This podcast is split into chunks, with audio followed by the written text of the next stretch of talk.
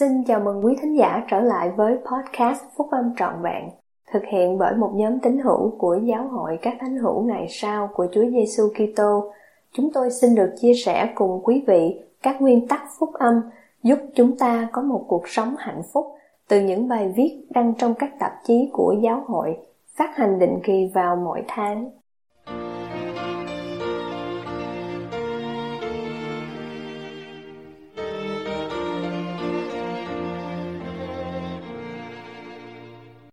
Hy vọng Bài của anh cả Stephen E. Snow thuộc Chủ tịch đoàn nhóm túc số thầy 70 trong phiên họp trước tư tế, Đại hội Trung ương tháng 4 năm 2011 của Giáo hội các thánh hữu ngày sau của Chúa Giêsu Kitô.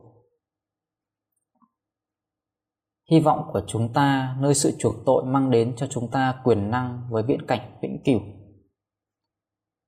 Gia đình chúng tôi lớn lên ở một vùng sa mạc ở trên độ cao của miền nam Utah. Ở đó rất ít mưa và người ta luôn hy vọng có đủ nước để đối phó với sức nóng của mùa hè. Lúc ấy cũng như bây giờ, chúng tôi luôn hy vọng và cầu nguyện cho trời mưa. Thậm chí, trong những lúc tuyệt vọng, chúng tôi còn nhịn ăn để có được mưa. Có một câu chuyện được kể lại về một người đàn ông dẫn đưa cháu nội 5 tuổi đi dạo quanh thị trấn Cuối cùng, họ đi đến một cửa tiệm tạp hóa nhỏ trên con đường chính và dừng lại ở đó để mua một lon nước ngọt. Một chiếc xe mang biển số của tiểu bang khác tiến đến và người lái xe đi đến gần ông lão. Người lái xe chỉ vào một cụm mây nhỏ trên bầu trời và hỏi Ông có nghĩ là trời sắp mưa không? Ông lão đáp Tôi hy vọng là vậy Tôi đã thấy mưa rồi Nhưng đứa cháu nội thì chưa hy vọng là cảm xúc làm phong phú cho cuộc sống hàng ngày của chúng ta. Hy vọng được định nghĩa là cảm nghĩ rằng mọi việc sẽ trở nên tốt đẹp. Khi có hy vọng, chúng ta trông chờ với ước muốn và niềm tin hợp lý. Do đó, hy vọng mang đến một ảnh hưởng êm ả nào đó cho cuộc sống chúng ta khi chúng ta mong đợi một cách tự tin vào những sự kiện tương lai.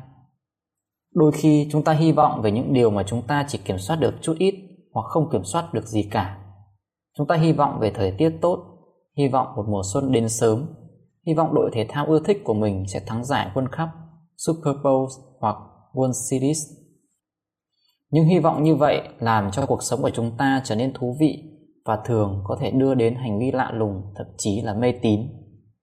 Ví dụ, cha vợ tôi mê thể thao vô cùng, nhưng ông tin rằng nếu ông không theo dõi trận đấu của đội bóng rổ yêu thích của mình trên truyền hình, thì đội đó có thể thắng. Khi tôi 12 tuổi, tôi cứ nhất định chỉ mặc đúng đôi vớ không giặt đến mỗi trận đấu Little Leagues với hy vọng là sẽ thắng trận đấu. Mẹ tôi bắt tôi phải để đôi vớ lại ở bên ngoài cửa sau.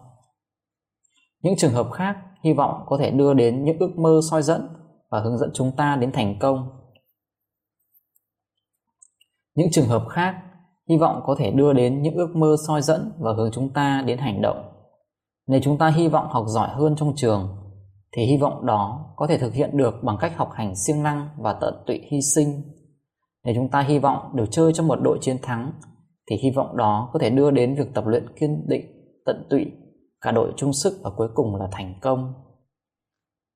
Roger Bannister là một sinh viên y khoa dự bị ở nước Anh và có một tham vọng. Anh ta mong muốn là người đầu tiên chạy một dặm đường trong vòng chưa đầy 4 phút. Trong phần lớn của nửa đầu thế kỷ 20, những người hâm mộ môn điển kinh khao khát chờ đợi cái ngày mà sẽ có một người nào đó có thể chạy được một dặm đường trong vòng chưa đầy 4 phút. Trong nhiều năm, đã có nhiều vận động viên nổi bật đã gần đạt được mức đó, nhưng vẫn chưa có người nào chạy được một dặm đường trong vòng chưa đầy 4 phút. Ông Bannister tận tâm theo đuổi một lịch trình tập luyện đầy tham vọng và hy vọng sẽ đạt được mục tiêu lập kỷ lục thế giới mới của mình. Một số người hâm mộ thể thao đã bắt đầu nghi ngờ rằng sẽ không có một người nào có thể đạt được kỷ lục đó. Một số người được xem là chuyên gia còn cho rằng về mặt sinh lý học, cơ thể con người không thể nào chạy tốc độ ấy trong một quãng đường dài như vậy. Vào một ngày đầy mây u ám, ngày 6 tháng 5 năm 1954, hy vọng lớn lao của Roger Bannister đã trở thành hiện thực. Ông đã chạy đến đích của cuộc đua với kỷ lục thế giới mới là 3 phút 59.4. Hy vọng của ông để chạy một dặm đường trong vòng chưa đầy 4 phút đã trở thành một ước mơ hiện thực bằng sự tập luyện, lau nhọc và tận tụy. Hy vọng có thể soi dẫn những ước mơ và khuyến khích chúng ta thực hiện các ước mơ đó. Tuy nhiên, chỉ hy vọng không thôi cũng không đưa chúng ta đến thành công. Nhiều hy vọng cao quý đã không được thực hiện vì có ý định tốt nhưng tính biếng nhác đã cản trở không cho mơ ước đó thành hiện thực. Là cha mẹ, ước mơ sâu xa nhất của chúng ta tập trung vào con cái mình.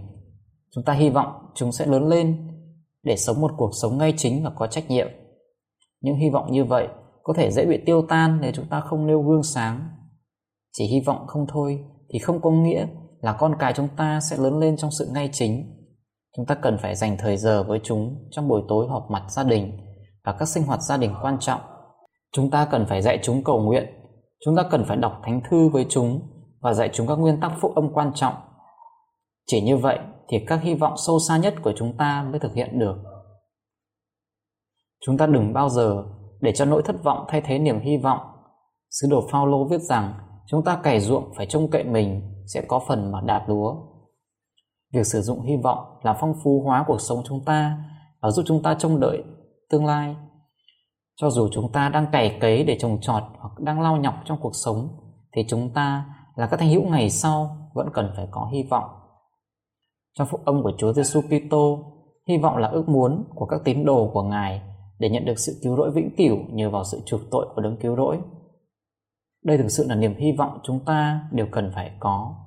Hy vọng này làm cho chúng ta khác biệt với thế gian. Pierre khuyên bảo các tín đồ ban đầu của đấng Kitô phải thường thường sẵn sàng để trả lời mọi kẻ hỏi lẽ về sự trông cậy trong anh em. Hy vọng của chúng ta nơi sự chuộc tội mang đến cho chúng ta quyền năng với viễn cảnh vĩnh cửu. Viễn cảnh như vậy cho phép chúng ta có cái nhìn vượt qua khỏi cuộc sống này để nhìn tới cõi vĩnh cửu. Chúng ta không cần phải bị bắt giữ một cách hạn hẹp trong những kỳ vọng luôn thay đổi của xã hội.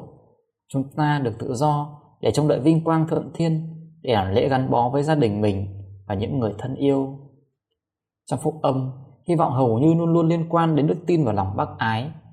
Chủ tịch Peter F. Woodstock đã dạy, cùng với đức tin và lòng bác ái, hy vọng là một trong ba cái chân của cái ghế đậu. Ba điều này ổn định cuộc sống của chúng ta, cho dù chúng ta có thể gặp phải những gian khổ hay gai go vào lúc đó. Theo bài Quyền năng vô tận của niềm hy vọng, tạp chí Leahola, tháng 11 năm 2008. Trong chương cuối cùng của sách mặc môn, Moroni viết Vậy nên phải có đức tin, Và nếu phải có đức tin là phải có hy vọng, Và nếu phải có hy vọng thì cũng phải có lòng bác ái. Và trừ khi, và trừ phi các người có lòng bác ái, Bằng không thì các người không có cách gì để được cứu trong vương quốc của Thượng Đế. Các người cũng không thể được cứu vào trong vương quốc của Thượng Đế Nếu các người không có hy vọng. Moroni chương 10 từ câu 20 đến câu 21 Anh cả Russell M. Nelson đã dạy rằng Đức tin dựa vào Chúa Giêsu Kitô, hy vọng căn cứ vào sự chuộc tội, lòng bác ái được biểu hiện trong tình thương yêu thanh khiết của Đấng Kitô. Ba thuộc tính này gắn bó chặt chẽ với nhau giống như các sợi cáp bện lại với nhau trong dây cáp và có thể không bao giờ được phân biệt một cách chính xác. Ba thuộc tính này cùng nhau trở thành sợi dây dẫn dắt chúng ta đến thượng thiên giới. Khi Nephi tiên tri về Chúa Giêsu Kitô và lúc kết thúc biên sử của mình, ông đã viết Vậy nên, các người phải tiến tới với một sự trì trí trong đấng Kitô, với một niềm hy vọng hết sức sáng lạn và với tình yêu thương Thượng Đế và mọi người. 2 Nephi chương 31 câu 20 Niềm hy vọng hết sức sáng lạn này mà Nephi nói đến là niềm hy vọng nơi sự chuộc tội, sự cứu rỗi vĩnh cửu đã có thể có được nhờ sự hy sinh của đấng cứu rỗi. Niềm hy vọng này đã dẫn dắt những người nam và người nữ trong suốt lịch sử để làm những điều phi thường các sứ đồ thời xưa đi khắp nơi trên thế gian để làm chứng về Ngài và cuối cùng hy sinh mạng sống của họ trong sự phục vụ Ngài. Trong gian kỳ này, có nhiều tín hữu ban đầu của giáo hội đã rời bỏ nhà cửa của họ, lòng họ tràn đầy hy vọng và đức tin khi họ đi về miền Tây ngang qua các cánh đồng lớn đến thung lũng Salt Lake.